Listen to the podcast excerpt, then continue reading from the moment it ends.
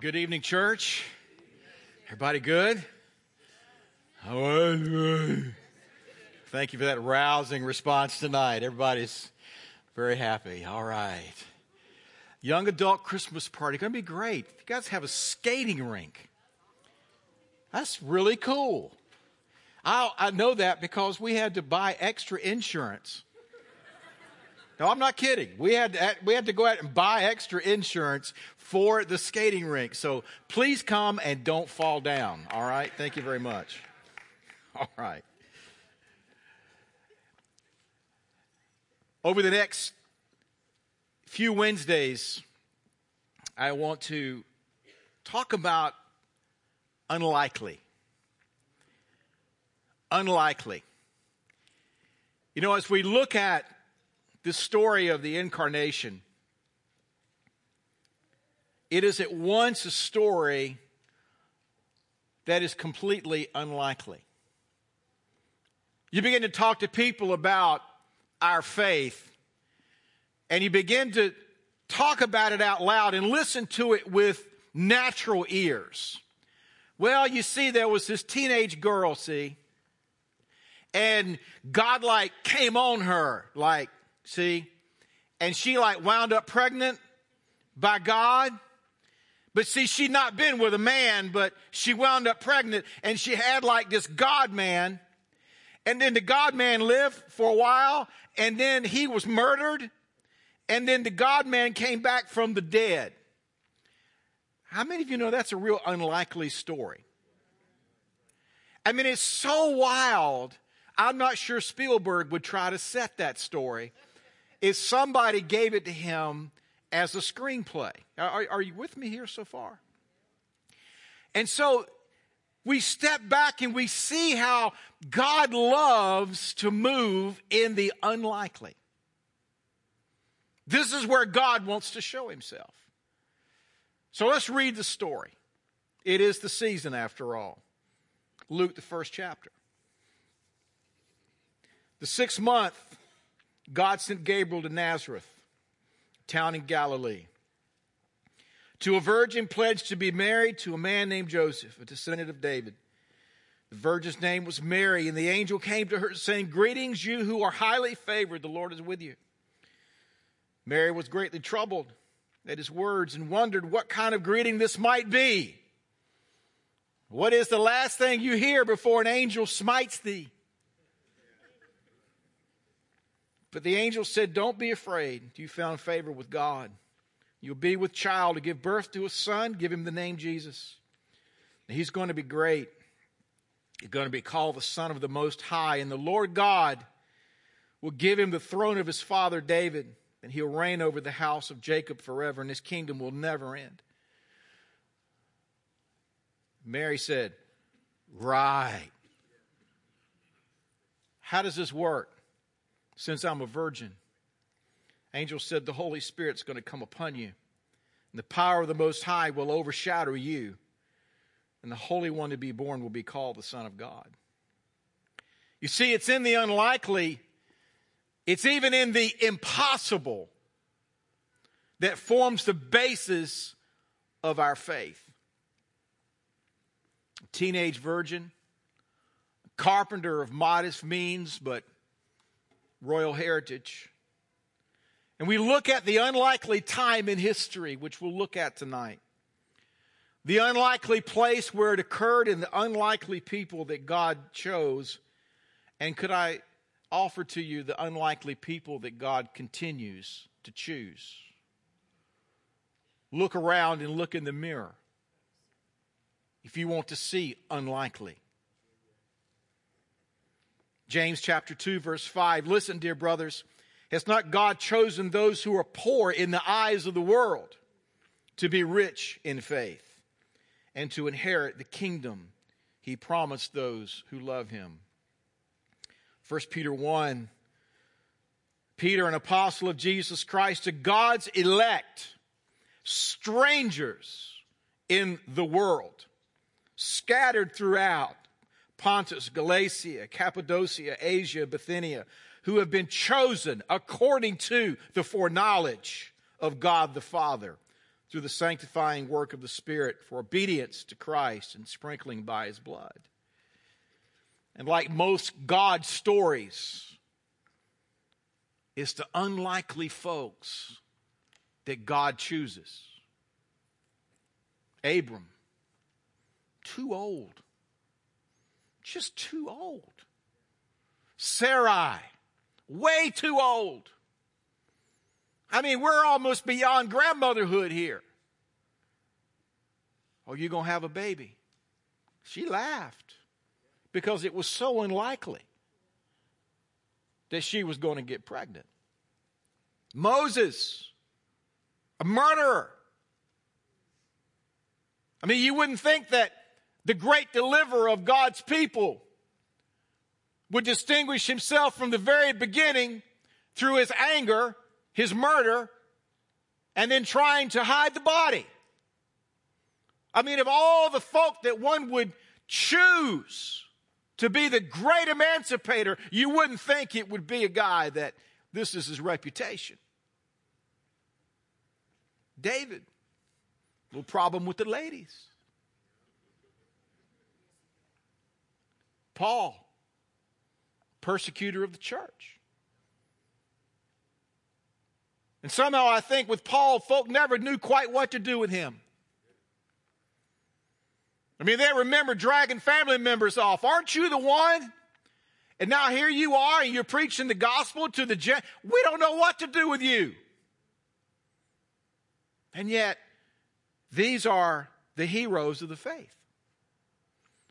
And yet, the most unlikely group of folk that if you were to gather together, you wouldn't think these would be in the cloud of witnesses of that which God wanted to do on the planet. God choosing a bunch of really smelly fishermen. I mean, guys, I mean, if you want to you want to find a rough bunch of folk, go find a fisherman. Unlikely. And yet these are the folk that God chooses to use.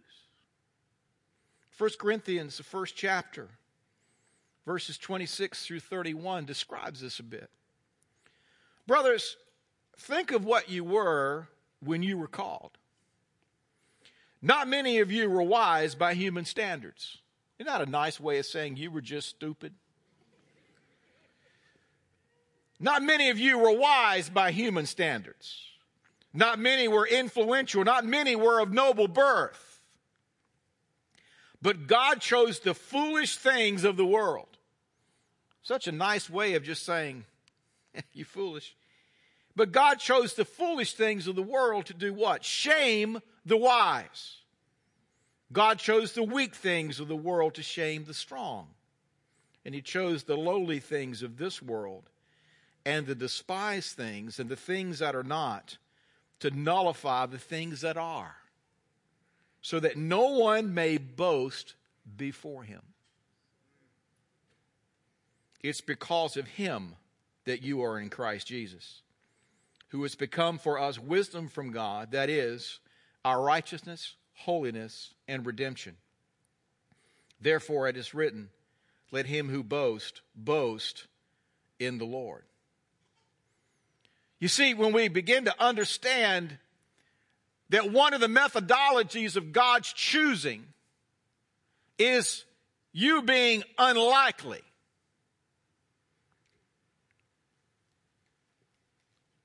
As I mentioned, my wife and I attended my, what was it, 40, 40th class reunion, high school.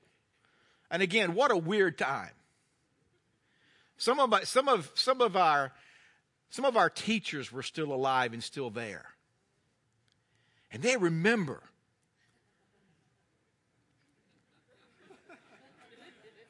It's amazing the memories that these people have. They don't know their own name or where they parked their car, but they remember you. And it's just unlikely because they thought you would be incarcerated. They remember that you, no, it ain't gonna work for you. No, uh-uh. Unlikely. My chemistry teacher was there. Miss Jean Batten. She didn't like me. 11th grade chemistry. Do you remember when you plowed into chemistry class and you thought it was going to be really cool because you were going to blow stuff up? I mean, we really thought it was a science class. We thought it's really cool because they've got glassware we can break. They got stuff. They got chemicals. Little did they tell us it was a math class in disguise. Do you remember that? It was another math class in disguise. And somehow I jumped off the math train in eighth grade algebra and never got back on. And so by the time I got to chemistry in the 11th grade, it was over. I mean, there were folk and they were showing up after school to wash her beakers for extra credit. And I just didn't care enough about the grade to show up and wash her beakers. I just, it just didn't matter to me any. And she remembered my lack of beaker washing acumen that I had. She didn't like me. And she looked at me and I, I gave the invocation. Now, that was a real head tilt for a lot of folk. Let me just. And the fact that I was now a minister of the gospel, she couldn't reconcile it all. Unlikely, Pastor Donnell, let me just tell you. But you see, it's in the unlikely that God is most oft to move and manifest himself. You see, it's the, it's the atmosphere, it's the environment of the unlikely that God likes the most. And yet it's the one that we like the least. because it's not oxygen that we like. We like the odds in our favor. We like the, the, the, the, financial markets moving in this direction. We like the doctor's report being favorable. We like certain things leaning toward the likely, not the unlikely. And yet, it's in that unlikely environs where God says, now. I'm going to show up in a place that nothing else thrives. See, God moves most in spite of, not because of.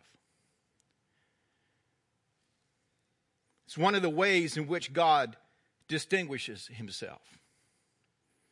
Now, I know that there are folk that go out of their way to make it difficult for God to do anything. That's not what I'm talking about. Please don't be stupid. But the reality, do you realize that everything that God does in and through man is never because of us, it's in spite of us. It's the very nature of grace and mercy. It's not because God looks down and says, oh, he done good. I'm going to bless him good. No. It's going to be, well, not as bad as it was. It's in spite of.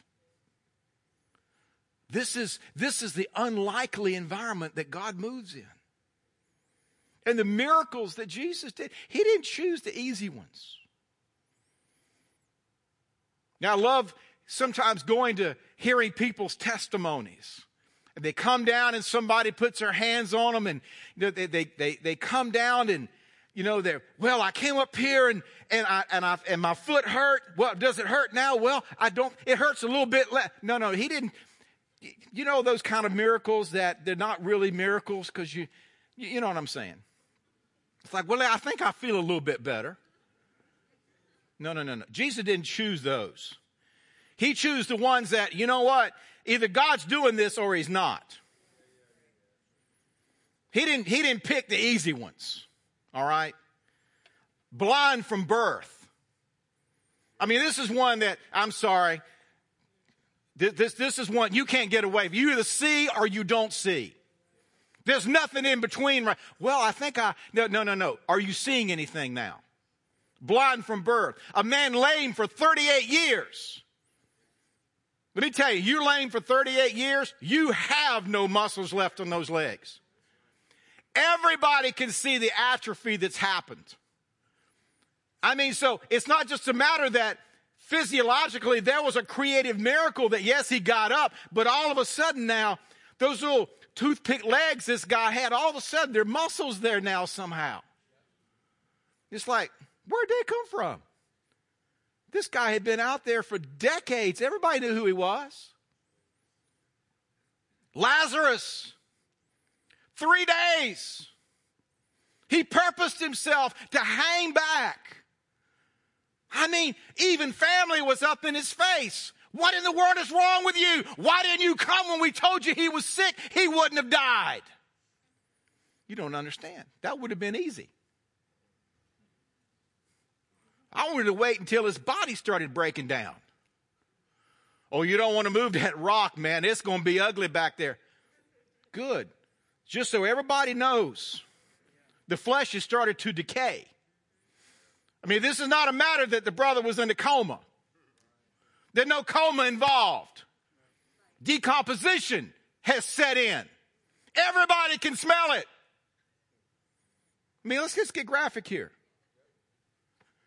He said, Now I'm going to show you something. Move the rock. And then Lazarus comes hopping out. Because, you know, he's still bound up.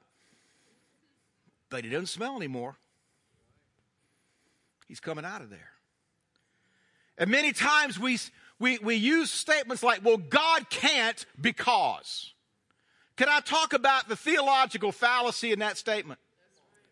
First of all, God and can't never belong together in the same sentence if you're talking about the same God that we're talking about in this Bible.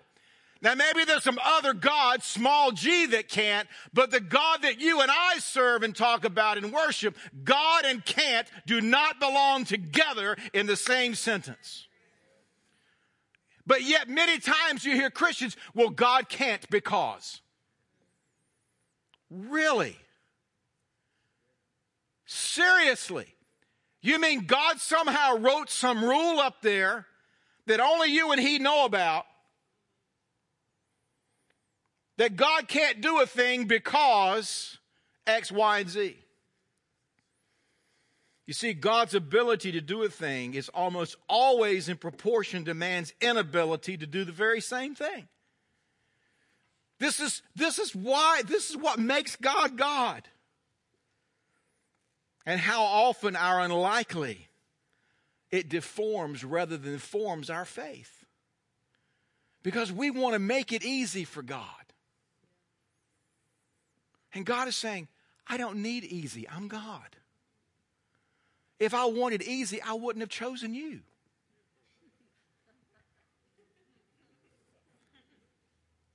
If I wanted easy, I would just be working with angels. I wouldn't have given man this horrible thing called free will. God's never been afraid of the difficult. He's never been afraid of the unlikely. Ah, but it's for everybody else but me. But it's in the unlikely time and the place and person. It's a very atmosphere where God is the most likely to show up. Galatians chapter 4, verses 4 through 5 says, When the fullness of time was come, God sent forth his son, made of a woman, made under the law, to redeem them that were under law, that we might receive the adoption of sons. The fullness of time. Have you ever wondered about that? How many of you have told God, some, God, this has got to be the fullness of time because I'm out of time. I'm out of patience. I'm out of money. I'm out of gas. I'm out of grace. I'm out of everything. This is the fullness of time. How many of you know that there were quite a few years before Jesus appeared on the planet? God didn't just create man and Jesus showed up. There was a little time span there over a few centuries, to say the least. But it says here, when the fullness of time had come. What is the fullness of time? When God decides it's full. It's really no more complex than that. And every one of us have some place where we're waiting for the fullness of time to be fulfilled, to be completed, when God will show up in the unlikely. And God says, I'll let you know when that time has come. But let's look at the season, what the Bible calls the fullness of time. Luke 2, in those days, Caesar Augustus issued a decree that a census should be taken over the entire Roman world. This was the first census took place while Quirinius was governor of Syria. Everyone went to his own town to register. We'll, we'll talk more about this next week, but everybody had to return to their ancestral home place in order to be counted. So this would be like the place where you were born. If you wanted to get a social security number, and if you wanted to sign up, so to speak, and be recognized, you had to go back to that ancestral home place in order to be, if you wish, registered. This is, this is what was happening. This is, this is how Mary and Joseph wound up where they wound up. But let's talk about this moment, this fullness of time. That under Caesar, the Roman Empire extended itself further than ever before or since. It was universal. The known world was either a part of it or depended upon it. And it was cruel. And yet Daniel 2:44 says this. In the time of those kings, the king, the God of heaven will set up a kingdom that will never be destroyed, nor will it be left to another people. It will crush all those kingdoms and bring them to an end, but it will itself endure forever. This is Daniel interpreting the dream of Nebuchadnezzar of a rock that had been carved out. Speaking of the kingdom of heaven right here. But the Roman Empire, that only the kingdom of heaven would eventually crush, with that much power, that many people, that degree of moral turpitude, which Rome had at the moment, there was little to foreshadow the coming of God to the earth to do anything but destroy it. You would think if there's ever a moment that God is going to show up and wipe this mess clean, this would be that moment. I mean, some, I mean, think about the worst situation that you can think of. New York City, pornographers on the West Coast. What, just just the, the worst environment you can think of in this moment, it's nothing compared to the Roman Empire at the time that Jesus showed up, the fullness of time. And the prognosticators and the prophets, and some of them were waiting for this Messiah to show up and clean house. The same way that there are many folk today waiting for God to show up and do what? Clean house. Certainly the fullness of time has come for the judgment of God to be released. And certainly, this would not be a moment that God could do anything, much less bring a Savior into the midst of this mess. And yet, the circumstances surrounding this birth feeding station for cows, Rome in its glory, unsanitary, born in servitude to a Caesar parents of no means. And yet, it's in this unlikely that Scripture describes as the fullness of time. God sends His Son. And God's time, like God's ways, it's never ours. It's never ours. You know, we live, we live in a moment now that if our internet connection lags about 500 milliseconds, we're on the phone to the fiber people because our kitty cat videos won't load fast enough. I mean, it, it's, it's pretty phenomenal how impatient that we really have been trained to be. It's amazing. And God's time is, it's never ours. God is never in a hurry.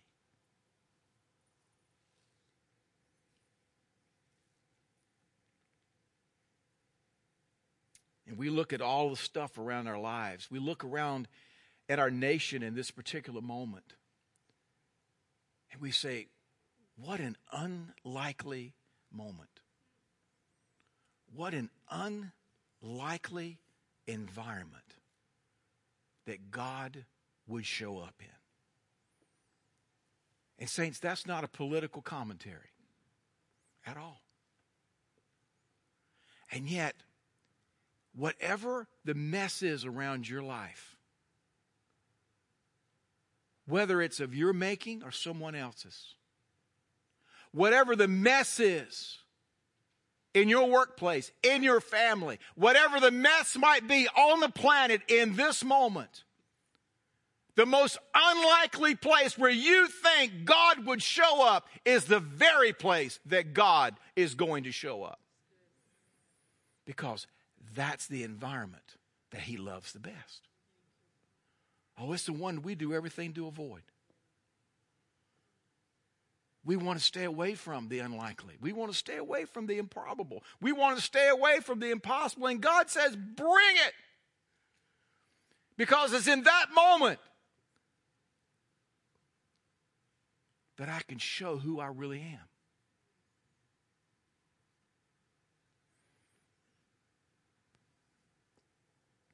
The greatest moments, and I believe this, the greatest moments for the church are upon us. I believe that with everything that's on the inside of me. And folks, I can smell the stench just like you can. I can read the news. I can look around at the challenges that face us. We've got unprecedented things that have been, the, the scab has been ripped off of some things in our nation. Challenges that we're facing now. Oh my goodness. And we hand wring and we say, oh yeah, but you know, let me just tell you, God is saying, I love it. I don't love the sin, but I love the unlikely. You know, it's an amazing thing how God will let us mess something up so thoroughly and step back and watch us do it. It's incredible. It's like a three year old in his shoelaces. A three year old can do things to a set of shoelaces that honestly Houdini couldn't fix and they pull and they tug and they mess it up. And then finally, what do they do? They come to you and they hand you their shoe and say, you, have been waiting for it the whole time.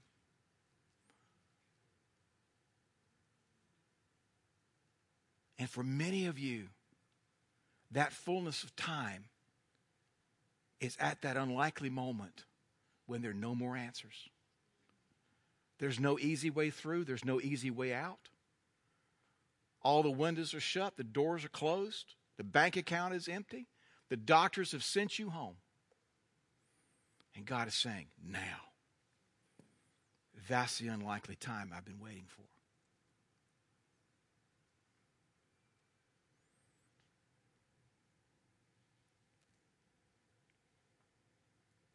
See, we look at the condition of the stall. You know, Mary wasn't condition was she wasn't looking around at the stall. She wasn't pondering the animals. She wasn't pondering the condition at the end of the day, by the way, which is when things tend to be the messiest in those environments. This is not what she was fixated on at all. She was fixated on that which God had just birthed through her. That's why it says, fix your eyes on Jesus, the author and perfecter of our faith.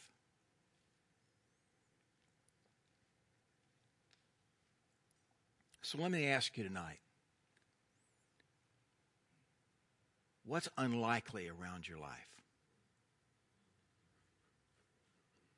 What's become suspect? You wonder is God there? Is God going to show up? And what the devil wants to do is he wants to tell you, he ain't coming.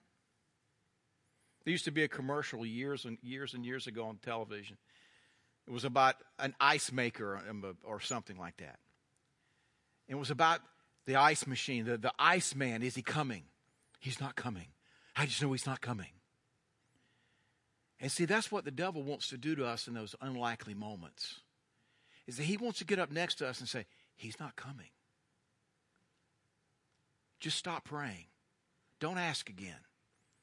Look around at the manure around your life. God is not stepping into that mess. And so we begin to look around at our lives and look at the mess that we've made and realize, you're right, God ain't coming.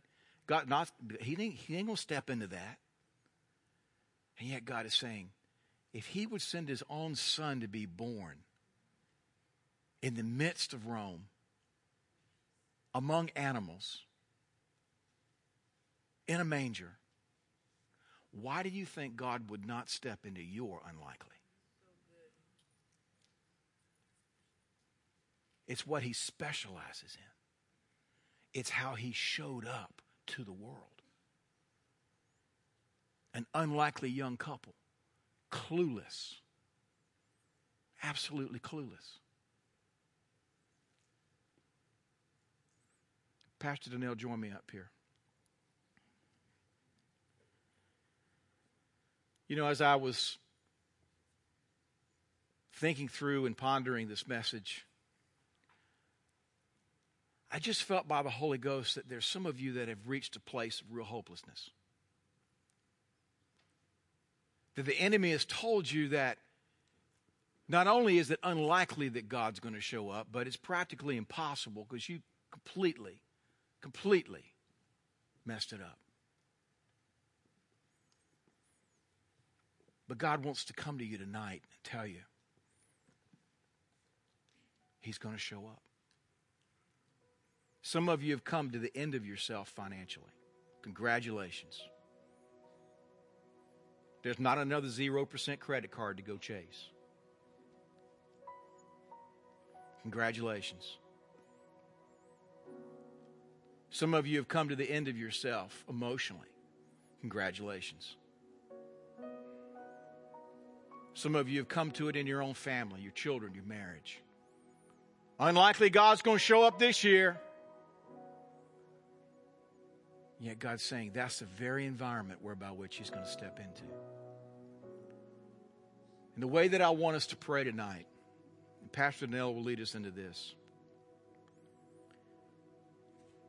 is that whatever seems unlikely in your life right now, is that God would give you vision and revelation that that is the most likely place that He's about to show up in. Pray with me.